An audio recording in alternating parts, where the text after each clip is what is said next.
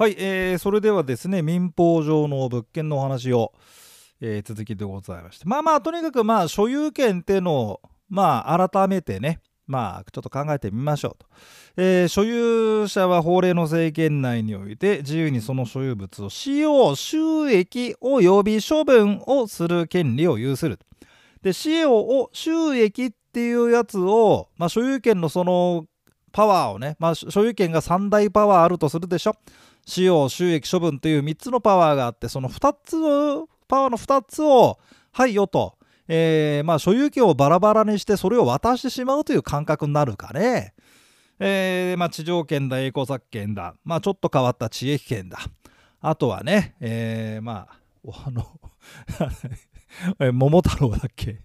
はい、リア県で。えー、昔々、くちゃねくちゃねしている女がおったとなんて、なんか、こんなこと言って怒られたことあるけど。ブイブイブイ太っちゃうなんていう彼女ね、付き合ってたから、昔、ね、まあ、まあいいや。えー、500人、楽しかったな、バブル時代な。527ページです。えー、担保物件というのがあります。これだから使用、収益が用益物件だけど、処分って残ってんじゃん。で、処分っていうのは、まあ、売却するというのを例示に取りましたけど、えっ、ー、とね、だからさ、売るとか売らないってのは所有者が決めるべき話で他人が口出すべき話じゃない。なぜならば所有権の3つのパワーのうちの1つだからであると。えその売っちゃうっていう権利を他人に委ねちゃうっていうんだよ。これ担保物件ってのはね。だから、担保物件例えば抵当権者が競売なんてなった時に所有者は抵抗できないわけですよだって CEO 収益処分の処分を渡しちゃってんだから相手にああ抵抗できませんよね。そういうことですよ。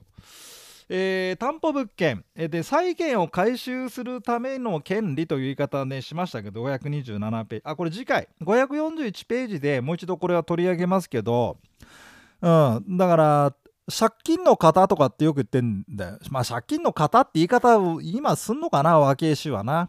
わかんねえけどさ。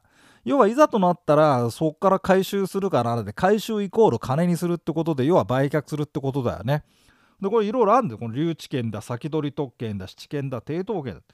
この抵当権ってのがまあ宅建の試験じゃねまあそれは大大事というか抵当権抵当権って知らないとさだってロ銀行住宅ローン云々の時に何の話か分かんないもんね。抵当権が設定されてます。登記簿見りゃ書いてあるわけだな。で、抵当権って何ですか？なんてお客にさ、あの質問された宅建士が、あ、これちょっと俺勉強してなかったんですよね。あは、じゃあそれダメだって。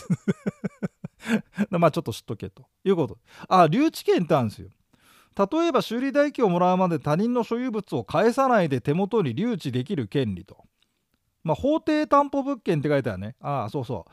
えっと、留置権と先取特権が法定担保物権。で、質権と抵当権が約定担保物権って言ってですね、この法定担法定って言葉はこれオートマチックにね、そういうことになったら自動的に発生してる、成立してるというふうに考えましょうというね、まあそういったあ、まあ、考え方、まあそういった話なんですよね。だ留置権だからこれ何か修理してくださいとかあとはクリーニング屋さんとかそれもそうなんじゃないかね。あのクリーニングしてくださいでなんか、まあ、自分の所有物を相手にこう預けたりしてでその人が、まあ、クリーニングしてくれたり修理してくれたりとかってまああってでできましたよと。じゃあっていうんで引き取りに行った時にさねいや俺のさそのスーツ返してくれと、うん、所有権に基づいて返還だとかね。俺の車なんだけど返してくれと。なんでお前が俺の所有物をそんなに占有してるんだ？おかしいじゃねえか。何の権利があってやるんだ？いや、修理代金とかクリーニング代金払ってもらわないと、そんなクリーニング代金だ、修理代金だ、払わなきゃ返さないっていう、そんな権利はあんのか？いや、あるよ、留置権だよ。そう。何おっさん、何生きれたってんの？留置権、留置権を行使してんだよ、俺はと。あ、そうっすか？みたいなね で、この留置権っていうね、言葉というか概念というかこういった話とかこういう世界観。こんなものね、世の中の人知らないんだけど、普通にやってんだよね。で、これがまたね、あの、なんつうの、この法律学者、民法が、特に民法学者っていうのかな。まあ、あのー、なんかすげえなと思うのはそういうね、まあ、人として普通にやってることをいちいち理屈にしているってとこがすごいんですよ。いちいち理屈づけているっていうね。それをさ、いちいち理屈づけてたらいいんだよ。で、その理屈をさ、いちいち小難しく言ってるってことで、うん。恋愛で言うと、要は好きなの嫌いなのって話なんですけどさ、それをなんか、まるで君は何々のようでみたいな、まどろっこしやろみたいなね、うん、えい、やっちゃえばだーってね、はっきりせいだーなんてね、そういうふうに思いますけど、まあ、一応、留置権、世の中に、まあ一応だから留置権って言うんで、返さないんだって、そういうふうになって、そういうふうにしようぜって話なんです。次がいいですね、これ、先取り特権ってのがあんま聞いたことないんですけど、法律これでね先取り特権はねえらい条文が多くてでまあまあいこやれば別に難しい話じゃないんだけどさ試験であんま出てこないんでねサクッとしましたけどサクッと書きましたけど、えー、法律で定められた一定の債権これに限ってんですよ。こういった債権が発生した場合債権者はこの物に対して先取り特権があるとこういう定義の仕方なのね。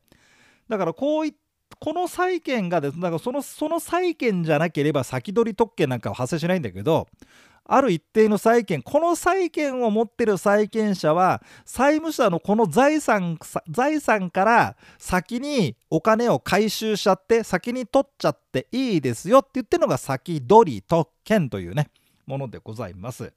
えー、一定の債権を有する者が債権者の財産これも決まってるんですね。この債権を持ってる人はこの債務者のこの財産から優先回収、はい、優先ペースを受けることができる先取りして回収することができる権利で法定担保物件と。これも自動的に発生しましてですね皆さん法定担保物件の一つ先取り特権ですが以前お持ちになったことありますかって言うと大体の人分かんねえって言うんだけどさあのー、あの働いたことある人いるって言うと大体ね手挙げてますよ。働いたことあるんだって大体。で他人から給料をもらったことある人、うん、まああのあのだからこう雇用雇用してもらったことある人なんてね。えーと、宅建ダイナマイトの人でもねなんかね雇われてる人もいるんだよね。すげえなと思ってね。ああなんだちゃんとした社会人もいるんじゃねえかと思ってね。俺見てんのばっかだと思った。ら違うわな。ああ。の上級国民がいるんだよ。いや人に雇われてるっていう大したもんだ。いや大したもんだな。でそれでその人たちっつうのはさあの給料なんてもらうらしいんだよな。俺もらったことねえがよくわかんねえんだけど。なんか月末に給料っつうのもらうらしくて。その給料なんだけど俺たちと違ってさあの後払いらしいんだよね。働いた分さすぐくれっていうね。セミナー代払え払ったら見せてやるっていうね。俺たちは見せ物小屋パターンでやってんだけど違うんだよな。うん、でそうすると働いたんだけど後で払ってくんねえなんていう時があってさ困っちゃうでどういう時払ってくんねえかっていうと倒産とかしちゃったんだってな。ああ。大変だ。えそうするとその会社なんかが潰れちゃったなんていうとさその会社ってのは倒産ってぐらいですから破産ですわな。いろんなところから債権をうん、まあまあ金借りてるから債権者がわってくんだ、まあ、銀行だのなんだのがんだの内装業者だのやれネットだなんだかんだなんだかんだああ金返せ金返せとわわわわわわわわ来るわけだね。ででも破産しちゃったんだ、まあ、会社なんだよ。財産がちょっとしかねえんだよな。あちょっと待ってくださいよって破産関西が出てきてね、おいおい、ちょっと債権者、まあ、一列に並べ、分かったから並べと、はいはい、あんたいくら債権、うん、何億円、うん、いくらいくらな、はいはい、あんたは、ああ、そうかと。お債権者の皆さん、ちょっとお話聞いてくれやと。あこの債務者なんだがね、まあ、反省出力やってと。まあ、それはそれとしてだな、この人の持ってる財産ってのは1億しかねえんだよな。えー、で、全債権額分とあんたの債権のこの今、パーセント作って、そのパーセントで返すからよ、なんてことになっちゃうわけよ。一応、かい俺の、おい、俺の500万返せ、あんたはそうね、と、今1%、まあ、じゃああんた5万円ね、と。でそこで「すいません私この会社で働いてたあのものなんですが私の給料もらってないんですよ」と「あなた給料いくらですか?」ええあの20万円もらおうと思ってああじゃあうーんと2円かな？20万円の債権持ってるやつなんかは今日が5億6億10億持ってる債権者の中に放り込まれてはい比例配分だなんてやっと消し飛んじゃうんですよねでもね。でもねその人 まあ皆さん分かりだ。バイト代入んなかったり給料入んなかったら困るじゃん。だなんとかその人だけさ、そのなんか私だけ先にあのもらえませんかって、ふざけんじゃねえこらなんてなるでしょ。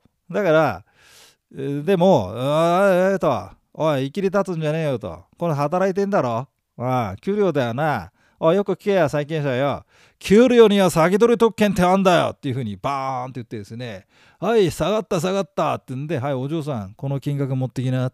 ありがとうございますっていう、はい、小芝居をやりましたけど えー、これが先取り特権です。ラジオドラマ作りたいんだけどさ、一緒に作る人いないですか?俺、やりたいよ、俺、ラジオドラマとか、このね。うん、前やってたんですよ。音声呼吸の方がさこう小説とかラジ音声の方がこう皆さんのイメージを一緒に作れる感じがしてね好きなんですけどね。ということで先取り今に一生懸命やりましたけど試験にあんま出ません。えー、七剣 七剣 いや、先取り時俺は好きだってやる。あ、それで皆様は先取り時面白いなと思ったら各自ネットで調べて、えー、こんな先取り特権があるんだなんて言うんでね。